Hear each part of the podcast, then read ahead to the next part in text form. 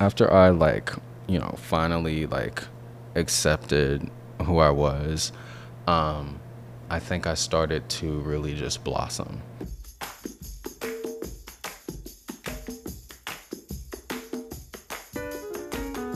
You're you're in the race by yourself. You're the person you're racing against. Like say you put you put something out and you're like, "Okay, I want to do better." You you're like, "I want to do this this different." You put out the next thing. Okay, that's changed. You and then you just keep going. As long as you get better at what you're what you what you're going for, you don't got to know the end goal, but as long as you're getting better and as long as you're focused on like focus on your own journey because everybody has their own journey This week's episode highlights an individual named Jalen Thompson. In our conversation, we discuss his experience of growing up black and queer in the South, internal conflict with religion, pursuing a PhD, and his creative endeavors. We've got a fabulous show for you this week coming up right after this.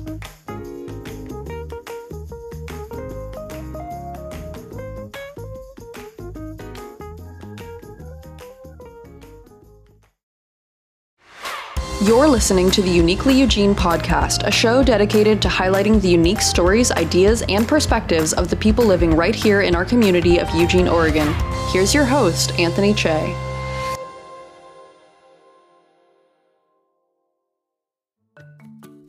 This week's guest is a good friend and former instructor of mine, Jalen Thompson. Um, hi, my name is Jalen Thompson. I am a PhD student here at UO. Jalen is a graduate student at University of Oregon pursuing a PhD in English. In addition to his academic endeavor, he is also an exuberant artist who hosts his own podcast as well as creates other art pieces utilizing various mediums. When we first sat down to speak, he detailed his life growing up in a small town in Alabama. Here's what he told me. So, I am from a small town called Daleville, Alabama. Um, I was raised in the South. My family is my family is all from Alabama, Georgia, and Florida. So, um, moving out here was very, very new and different. Um, and like, yeah, I grew up in a small town, so um, I I think uh, I think I'm just used to small towns. And when I first moved to Eugene, it was a bit overwhelming, even though Eugene is considered a small town comparatively to other towns Yeah. on, on the West Coast. For sure. Um, but yeah, like because I like small towns, I think I've grown to like Eugene more.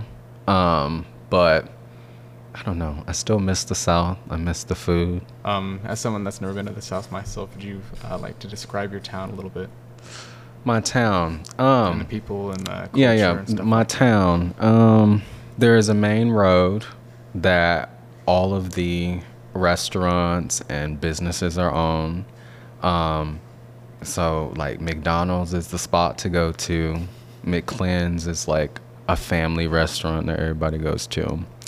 Um, I think they're getting uh Wendy's there. That's that's that's big That's big news. news for. That is that's big news. It's big news. They had a they have Bojangles there. I don't know if you know what Oh, Bo- yeah, Bojangles. Oh, so that's a chicken place. Chicken spot. Um, and it is close to a military base. So I was a army brat growing up, and Was your um, family in the military at all?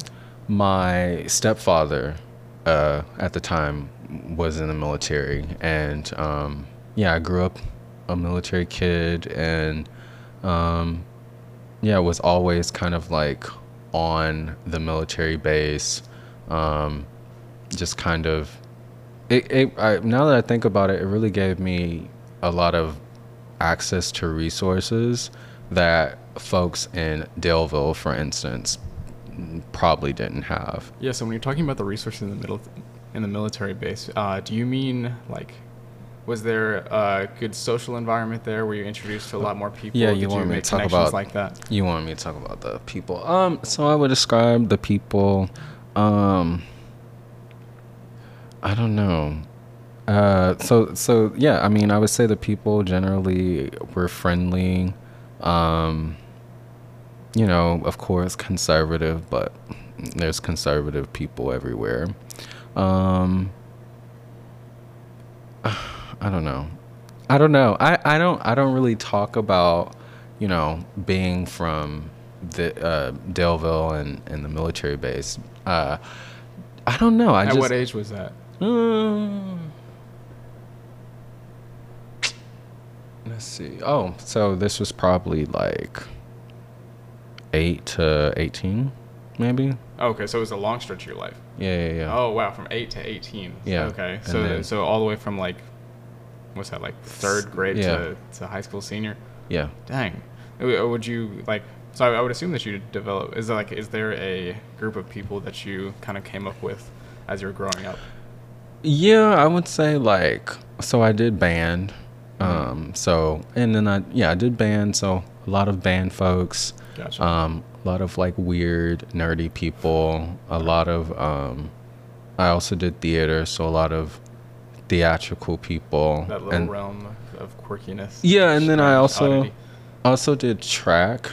So, and I did track because people in band were doing track. So it's like, I, I yeah, I would describe my school as like there were like people who did set things, like they were a part of like a set social group, but there was always like this blend too, which I I thought was really uh, great, but yeah. Yeah. I think it was just easy to, um, at least for me, when I got to a certain age, I thought I th- I think it just became easier to um, go in between two different kinds of social groups, um, and there not really be uh, kind of like issue. Yeah, definitely. yeah, yeah. Yeah. Um, what was your like school experience like in terms of academic? Like, did you enjoy school like uh, immediately growing up, or was it something that you kind of grew into now that you're in higher academia? Um, so school was definitely at times it was a safe haven, and at times it was like I don't want to go here. Um, just like you know, this was when I was really first um really understanding who I was and people what all people already like as soon as I moved to Daleville um Uh, people From where? Sorry. from um so I was going to the school in the military base and then went to school in Daleville. Um and so as soon as I got to Daleville, um people were already like like talking about how feminine I was, talking about how different I was in comparison to other boys and so I would always, you know, get picked on for that. I remember being called a faggot a few times in the 4th grade. Like this is me like coming into this uh, new environment and these things happening. And so I mean, and then it's like despite all that, I did I do remember, you know, making friends and things like that, but it was hard to really it was hard to really be myself like I like I saw the other students could be because I was um, always trying to hide that part of me. As soon as I I can remember as soon as I was hearing these terrible hateful things spouted at a fine bitch like me, um, I was like I just remember like very being very like trying to hide. And and this is in, in combination with also like trying to deal tr- my family also seeing these things too and commenting on them. Not in the same language that my peers were using but still very hurtful language um Like almost like microaggressions, but kind of like hinting at something, but not necessarily being straightforward with it. M- y- yeah, more like more like um, oh, why are you walking like that? Yeah, Boys okay. don't walk like that. Why are you? Yeah, kind of like trying to correct my, I guess, uh, gender presentation or how how I expressed myself. Um, and yeah, so but I think once I eventually, you know, I just once I once I honestly once I did band and just really like made a name for myself doing that. Um, people like sort of I mean they just everyone and I, then I dated a few girls and it didn't that I didn't like doing that. But they were like friends and I think I wanted to be more like them instead of like being with them. Yeah, yeah, for sure. And so um, I'm friends with I'm still friends with one of the girls I dated. Jalen has come a long way in his journey of self love, acceptance, and healing. This came about from various influences. One major component in this process has been reading. Both fiction and nonfiction, he described to me that books that have helped him offered newfound perspective and insightful lessons. Here he is describing his favorite authors. I think what where my sense of empowerment is coming from is finally allowing myself to sit and be with myself and, and think about things that have happened to me that I am still processing. Um, A lot of reflection. a lot of reflection, yeah, a lot of reflection, a lot of um, a lot of reading. Reading, reading helps. It's escape. It's escapism, but it's also like, what can I learn from this character? What can I learn? What life lessons is this author giving me? So I have a few. One is called White Girls by Hilton Als. Um, it's he's a like a cultural critic, and he writes. I think the book is so amazing. Like he writes about, it's about like identity and thinking of white girls as like a type. He really is. He's not. He's not like he's calling like certain f- cultural figures white girls, and he doesn't really explain how he's using that term. But the people that he ends up calling white girls are typically like people who aren't white and who aren't girls. I think it's been it was just very enlightening to me like not only like the writing style but just like the way that identity is not fixed and how it can be fluid and applied to different kinds of people. Sure. It was just a very um it's very it's kind of humorous and kind of sad a little bit. Um he um has this one essay on Malcolm X and he really like he really puts himself in the interior of Malcolm X and in the interior of Malcolm X's mother. And he and he kind of tries to make those two those two versions of of of those people speak to themselves and I think it's just really great. Yeah, sounds very interesting.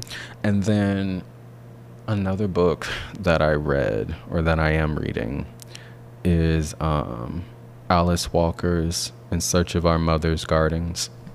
Um, and it's just, she's just reflecting on her. It's a collection of, of, of her essays over, um, over time. And much of them are just reflections on home. She's from the South too. And so she talks about being from the South, growing up during the civil rights movement, um, just the realities of the aftermath of that movement, and um, I I think it's just it, it's just been very helpful to me in thinking about just family and history and just like how I can tap into myself through exploring, you know, where I come from. Like you asking me, where do you come from? Like I haven't I haven't really talked about, you know, being from Daleville, mm-hmm. Alabama, for real, for real, because I still have some hurt there. Definitely. Yeah. Oh, I have another book. Sure. Um, this will be my final one. I read a lot. Yeah, definitely. Um, As an English major, I would assume so. Yeah. Um, the this book really changed my life. Uh, Bell Hooks's "We Real Cool," Black Men and Masculinity. Um, it, it I, I I find it to be an amazing book because um, she just she has this really brilliant way of, of putting like the pain that black men feel. And um, she says this one line that always sticks with me is black men don't black men have not been given the tools to to talk about their pain. And i think it relates to all kinds of men but um, specifically like in terms of like historical trauma and things like that think i think those are things that i've always been battling with and she kind of gave me a language to not only see it but start to start to find a way to heal so th- that's i think that's what's really guiding me is trying to find a way to heal from from pain yeah That makes sense. Yeah, Yeah. I'm, I'm glad that you found that as a kind of resource to both escape and then empower yourself, knowing that you're not alone in this identity, and this is something that people also kind of go through as well. Even if you don't have like the in-person, straight, straight like conversation about Mhm. it, like someone you can resonate in person, but there are people out there. you know? yeah yeah yeah and i also reading that book i also thought about like just men in my family who i haven't like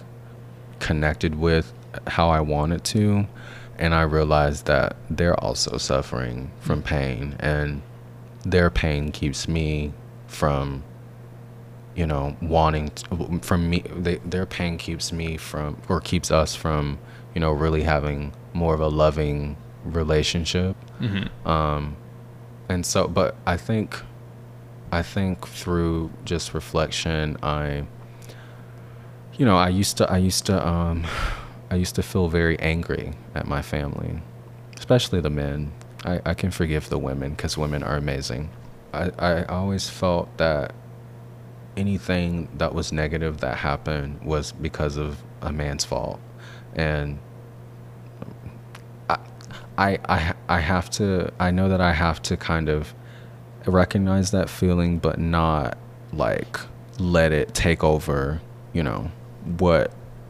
what possible relationships I can still have.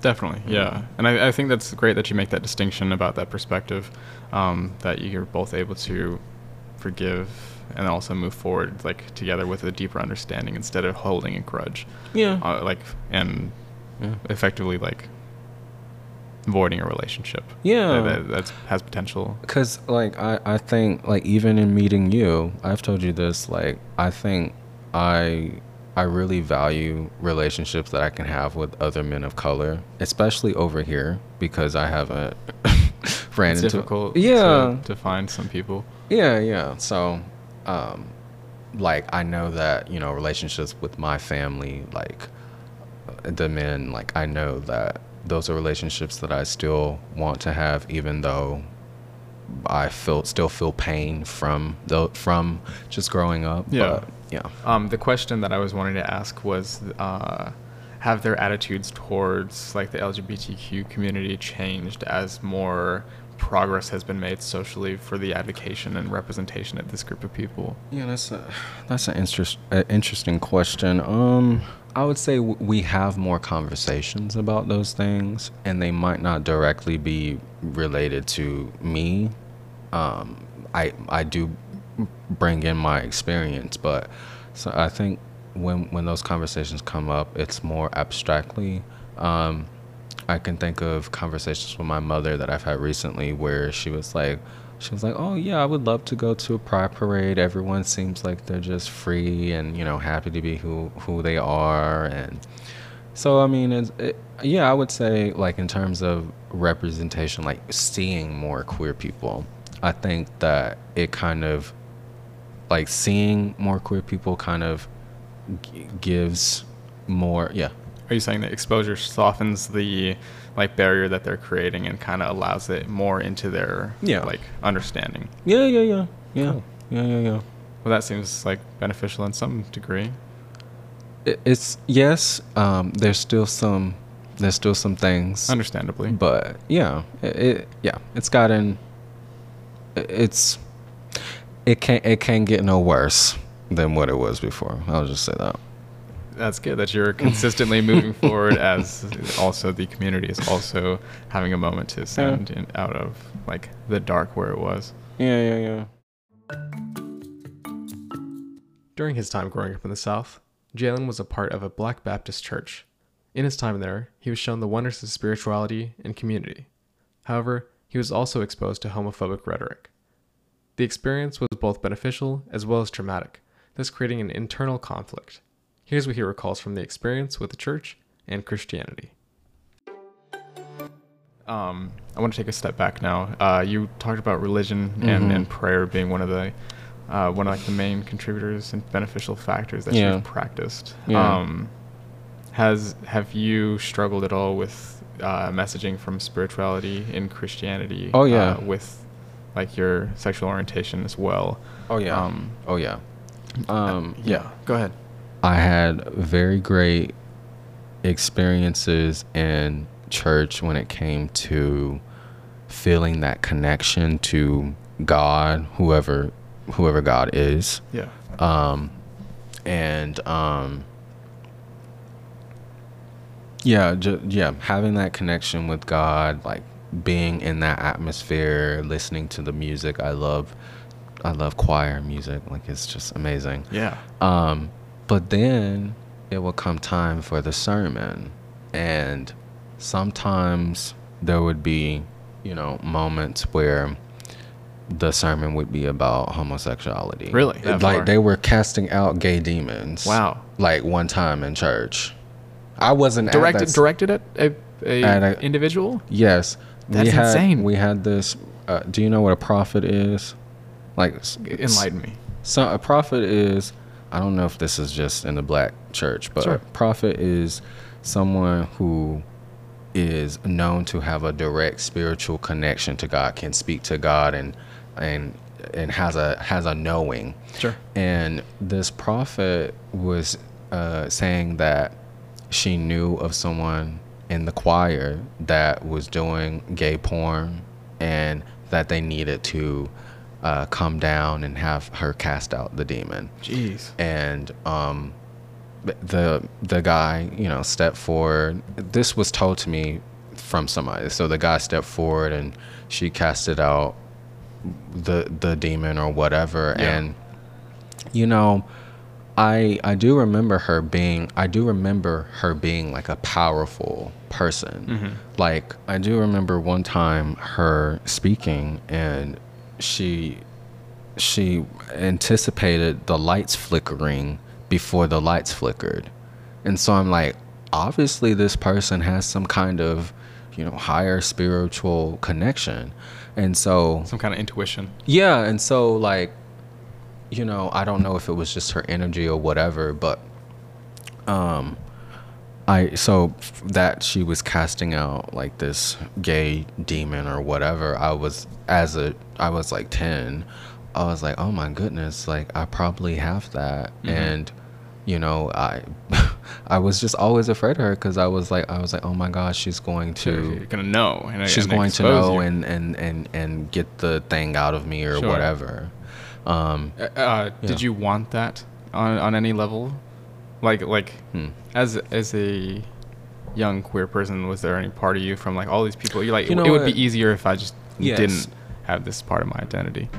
yes i did there i mean i remember times where i would pray to god for for them to not make me gay like i would i would pray for that like almost every night and still not be able to shake it you know and And did you think like, what's wrong with me? Why can't I just like yes. quote unquote fix it? Yes, yes. Mhm. Yeah, that was most of that was most of my childhood really is is is like just kind of like struggling with trying to not be gay and like trying to pray it away pray it away and trying to suppress it. I mean, because that's what the, that's literally the message that they were saying. I Mhm. yeah, okay. and I got baptized um uh for like I got baptized one of the reasons I got baptized was I was I was hoping I was really hoping it would change that desire in me and it didn't because there was a cute boy in the church the day I was getting baptized and I was like oh my god he's so cute but I was like no I can't think this and then when I got baptized um, I did feel like a sense of cleansing, and I think that relates to the. sp- I do think some aspect of the church has some spiritual things going on, so that I did feel clean, but I mean, I was still gay. Sure. So, you know, Interesting that you were able to like make that distinction that like technically you like you feel spiritually cleansed, but then also like you're still in this thing. So was that something that made you, you know, stick with religion and stick with the like to observe the benefits of, of Christianity, even though that you are in this con- quote, quote, conflicting space. Yeah. I think, honestly, I think after I got baptized and after I realized that, like, quote unquote, it didn't work. And it, it, it did work. Like, it spiritually Sure. cleansed me. Yes. But it didn't work because I was, like, hoping it was going to, you know, change me. You thought it was just gonna be a snap. And, Yeah, yeah, yeah. And magically. yeah. I would I would be sh- a straight man. Sure. Bro, yeah, I would be a straight man.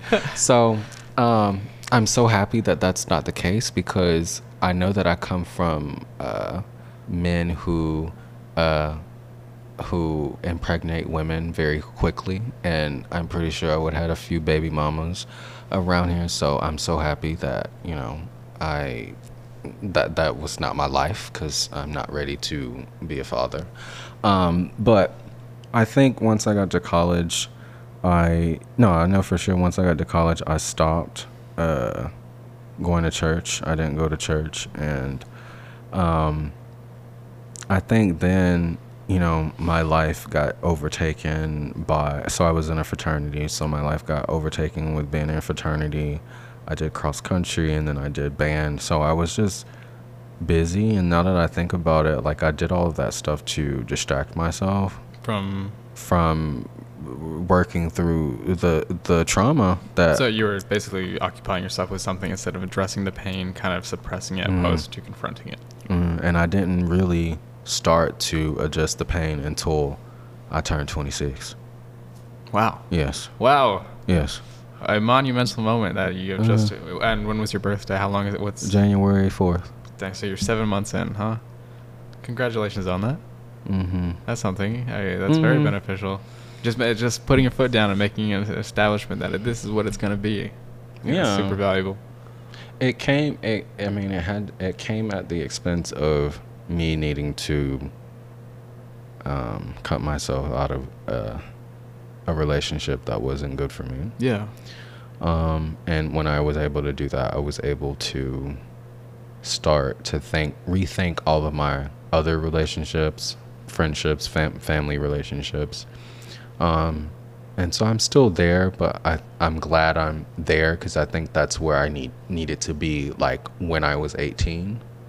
So Oh, oh, oh, one more, one more question uh, before we get out of religion.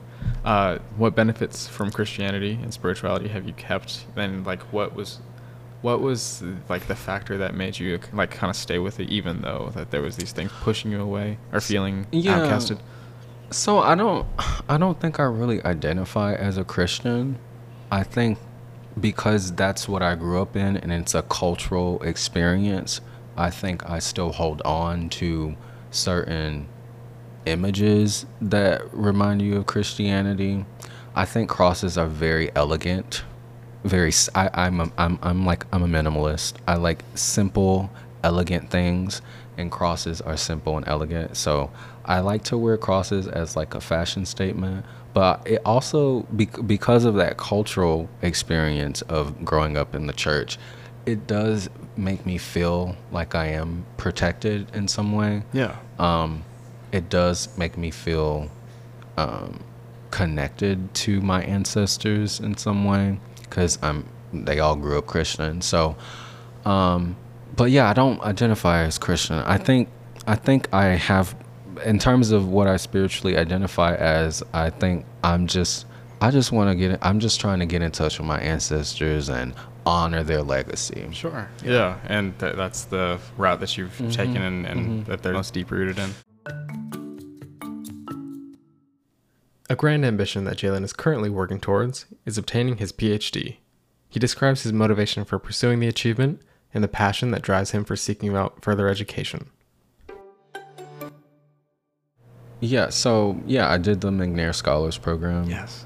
for um really great program for for underrepresented uh people from you know students. Uh, could you describe the resources and experience Yeah. of that a little bit? Yeah, I mean they gave you they gave you conferencing, like you were able to travel to conferences. They paid for you to uh, travel to go check out programs, um, pay for your application fees, um, a lot of like professional training, career training. Um, and so, you know, I did that program really because I knew other people that did it. They they gave us an opportunity to, to do a summer internship and that was paid and so I was like money. So, you know, it kind of like worked out and really like Uh, is this through the entirety of your undergraduate? no, this was my junior year. Oh, okay, okay. Yeah. Yeah, they, I think you have to be a, well, at least the program I was in, you had to be a junior. Gotcha. Um And, and Yeah. sorry, uh, where did you go to school? the University of Montevallo in Montevallo, Alabama, which Gotcha. is the center of Alabama. Gotcha. Um, like, are you talking about centered It's the- geographically? It's the, geographical, Geographical cen- center. center. of Alabama. gotcha. Um, How far was that from your hometown? three hours. Which Okay, was, so it was a little bit of a drive. it was great. anyway, yeah. I mean, I think I think I I went into academia as, out of necessity. Like I knew I I couldn't go back to Daleville, Alabama. What am, what is a girl like me gonna do in Daleville, Alabama? Um, so I'm I was like I was like you know I'll do whatever I gotta do to not go back. And so going to graduate school was one was one what was the way that I chose. Uh-huh. And you know I say Your junior year? Is that well, that's when it you was made the like decision? So. I had two senior years. I chose it. I chose to do graduate school, like my se- my first senior year, um, and like I said, it was out of necessity. Um, I I I will say like once I started doing research, it really like opened my eyes up to systems of oppression. Like I never had a language to talk about what had been happening to me my whole life and um, when I was doing research, when I was reading, you know, certain literature, like it would, and thinking about gender, I, I, I, I one of my first research projects was looking at um, racial and gender presentation in the villains of the Powerpuff Girls, and I feel like I've heard you mention that before. yeah and and i was yeah i was just in, in doing that research like you know i was looking at ethnicity and uh, looking at gender and thinking about why you know certain villains who have these certain racial markers are portrayed Sure. this way and so i was you know that gave me my first introduction into thinking about race and gender in in very you know critical ways and in ways that really changed my life and you know i i was you know i was able to continue at continue that in graduate school i will so I, you yeah I, I did mention like i i wish i would have i mean the way that i went i went straight out of undergrad but graduate school is like it's a struggle um and Would you care to tell? yeah, yeah. It's a struggle in the fact that you're for, for someone from a, from a underrepresented background, from a, a poor southern background, Sure.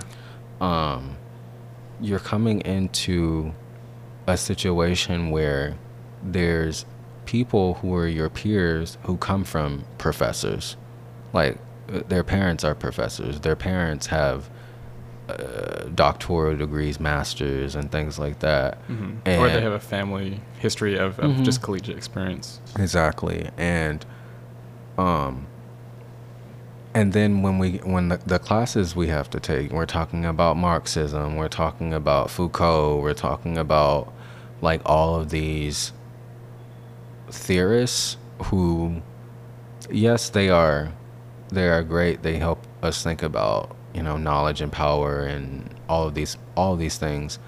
But having to withstand that and having and being in a room in which people are speaking a language that has no use for you and it's designed I mean it's designed that way. It's designed to make you feel like an outsider because you are an outsider because the way that these courses are situated, they're not they were not made put in mind for someone like me.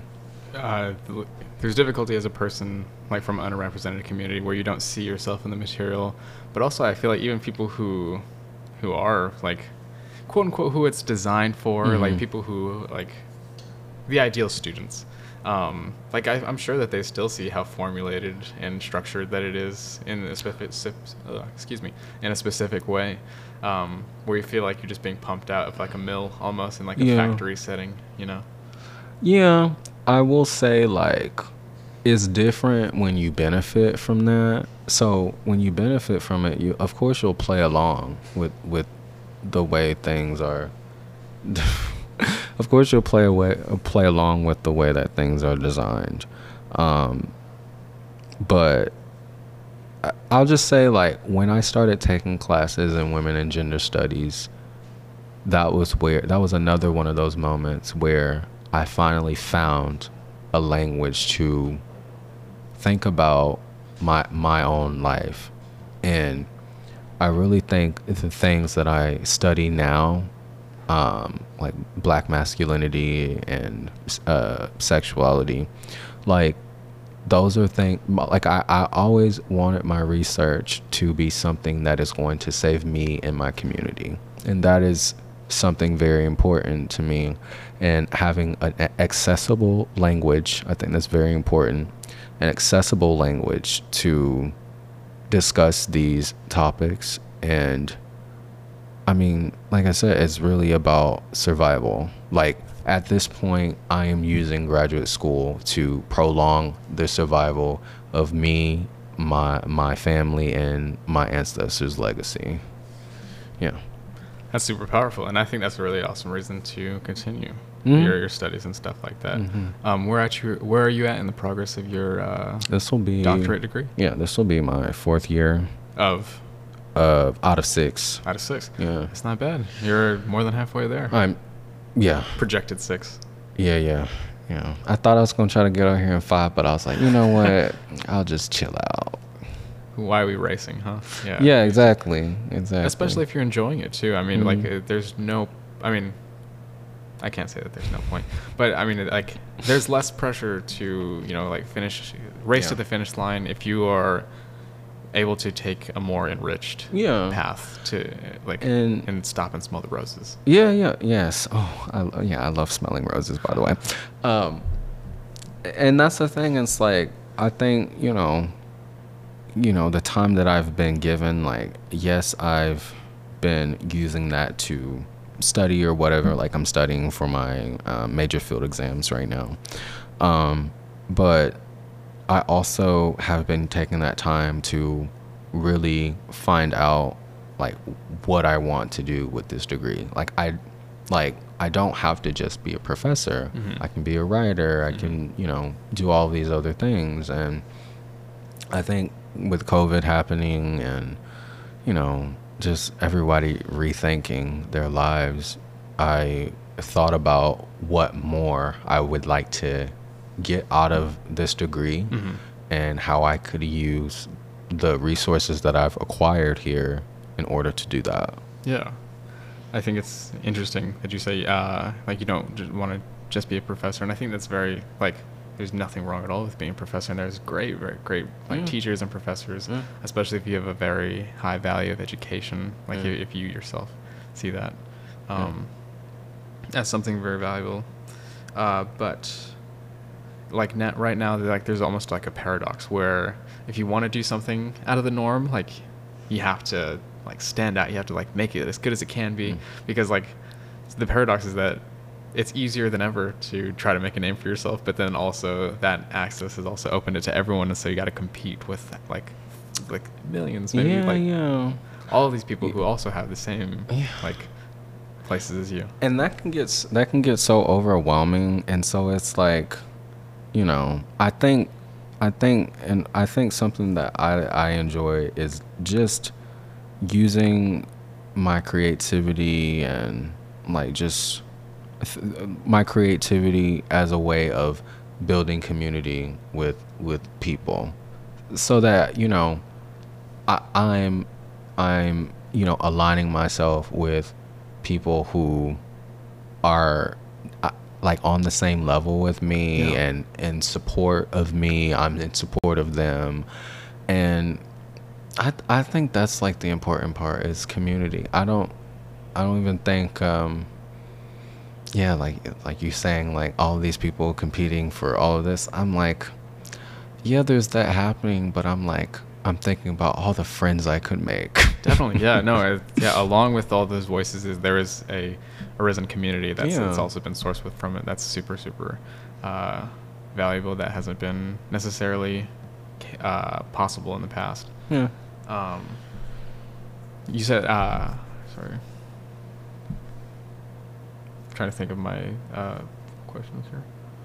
Um, so like I said, like there is like a level of competition, but it doesn't necessarily have to be that way. Like, I, I think it is possible that everyone like can quote unquote win, uh, like with varied Mhm. degrees. Like, Mhm. like because everyone like, I don't think anyone who has the ambition to to speak out and like put put their voice out there is like, yeah, I'm gonna just do it okay. Or, like I'm just gonna do it halfway. Like, halfway.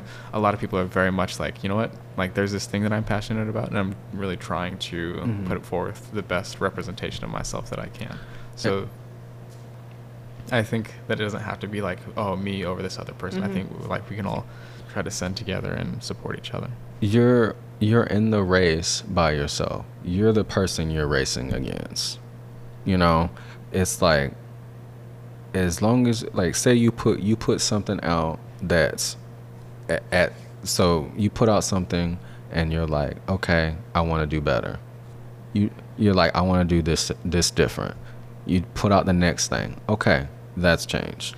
You and then you just keep Just going incrementally Yeah, building yourself yeah. up and Yeah. constructing. as long as you get better at what you're what you what you're going for you don't got to know the end goal but as long as you're getting better and as long as you're focused on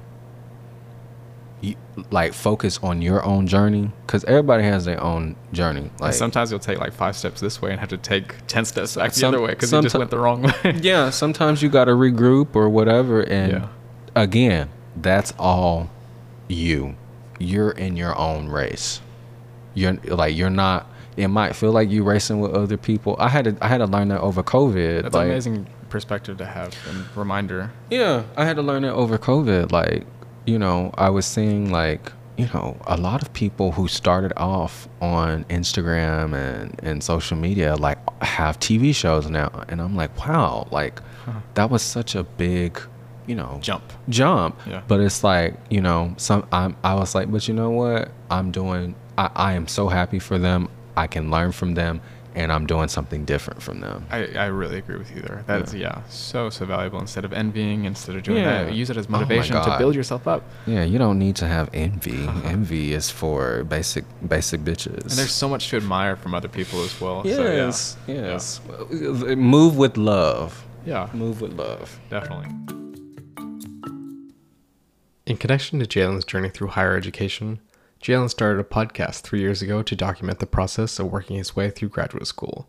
Additionally, he wanted it to be a resource to other students of color. Today, his show Go Black Boy Go has evolved into a weekly production centered around Jalen's personal reflection of black queer identity and black masculinity. He's spoken with a wide array of vibrant guests who each have provided valuable insight into the conversation of identity. Here's Jalen describing the process of making his show, his art, and his aspirations. Um, so I started the show. Uh, uh, the first iteration of the show, like the first season, is just me, um, uh, documenting my move to Oregon, and kind of talking about grad school. Like that whole first season is pretty much about that. I also had some conversations with my old fraternity brothers and other uh, queer folks that I uh, was friends with at Montevallo. Um, so yeah, that whole first season is kind of like me uh, moving and then talking about graduate school. Um, I haven't listened to that ever, so You I, just put it out. yeah, I just put it out, it- and I'm pretty sure. I, I said some. I, I say things on there that I don't agree with sometimes, like, cause I go back and I, you know, my my, you know, we change every day, and so, you know, uh, the show was is really like, um, like a uh, the show is really like a a blog of like so, uh, when it was first uh, when it was first when I first conceived of it was it's more like a blog of me kind of like going through the motions of graduate school, you know, talking about whatever. Um, and then um, I think something I've discovered is that I really like interviewing people. Um, and so like I interview friends and you know we we talk about you know growing up and we get really vulnerable with each other which I really enjoy most recently I did an episode with my brother which was uh, very special to me because he was like nervous to do it Huh. and so I mean it was so great and I Your older brother or younger brother? younger brother. Younger brother. And um, you know, I've been I I through through the podcast I've met some very great artists, uh, uh, drag drag performers, um, painters, uh, poets, writers, like just An awesome networking opportunity. yeah, yeah, yeah. It, it it is, and it's like when I you know when I interview them about their lives, you know, they give me a piece of information or you know something that is just really special. And so I think now the show, you know, I, I think so that that was first those first three seasons were kind of like me just trying to i think i was still finding my voice i'm still finding my voice Yeah. but i i think now where the show is gonna head is i'm gonna do interviews and then i'm i want to i want to talk more i, I want to talk more about like certain themes that i that i want to explore Yeah. and certain uh, moments in my life that i want to reflect on For sure. um yeah i want to do i want to do healing work for me and for just People like you. yeah, Yeah. yeah on that on on that platform Awesome. Yeah. That's super, super sweet. hmm Talking about your like future aspirations and that, do you have anything else uh, that you're aspiring towards your current goals? yes Besides healing, like your podcast coming up a little bit more yeah yeah, yeah. than it is already. Yeah, so um, I've been uh, doing installation art. Uh, well, I, I had a well, you know, that's what I've been doing. Yeah. I've been doing video installation art. Um, I was just in a show at uh, Maude Kerns Art Center here in Eugene, um, and I put a piece in there called Summer 2020, and it was about um, just it was kind of like a reflection on summer 2020. Um, I uh, yeah, so um, so that piece was in that show, and it was my first like official art thing, and um, the people at at that center were just so uh, just so uh, affirming, and they really like were like, "Yeah, you're an artist," and I was like, "What? I'm an artist? Like." What's going on? I thought I was just putting things on a on a table and putting a chair and like I don't know. So that that happened, and so now I want to continue on with this. So something I'm working on is um, a virtual performance based on that piece where it will kind of be like a f- uh, kind of like cinematic reflection on summer 2020 and it's going to include a little bit about like this current summer um, i want to have like there'll be some poetry there'll be some just monologues in there um, yeah so that's what i'll be working on um, i and then after that i'm well in addition to that i'm currently working on a one-man show where i kind of like reflect on my past relationships that i kind of talked about on there and um, reflect on just being black and queer in oregon For sure. yeah Dang. Well, you got a podcast, you got some art installations, you got your one man show to work on. Looks like you're very busy, and I wish you all the well on all of that. Uh, do you have a final message that you'd like to share with the audience? Uh, some advice, any personal philosophy or message?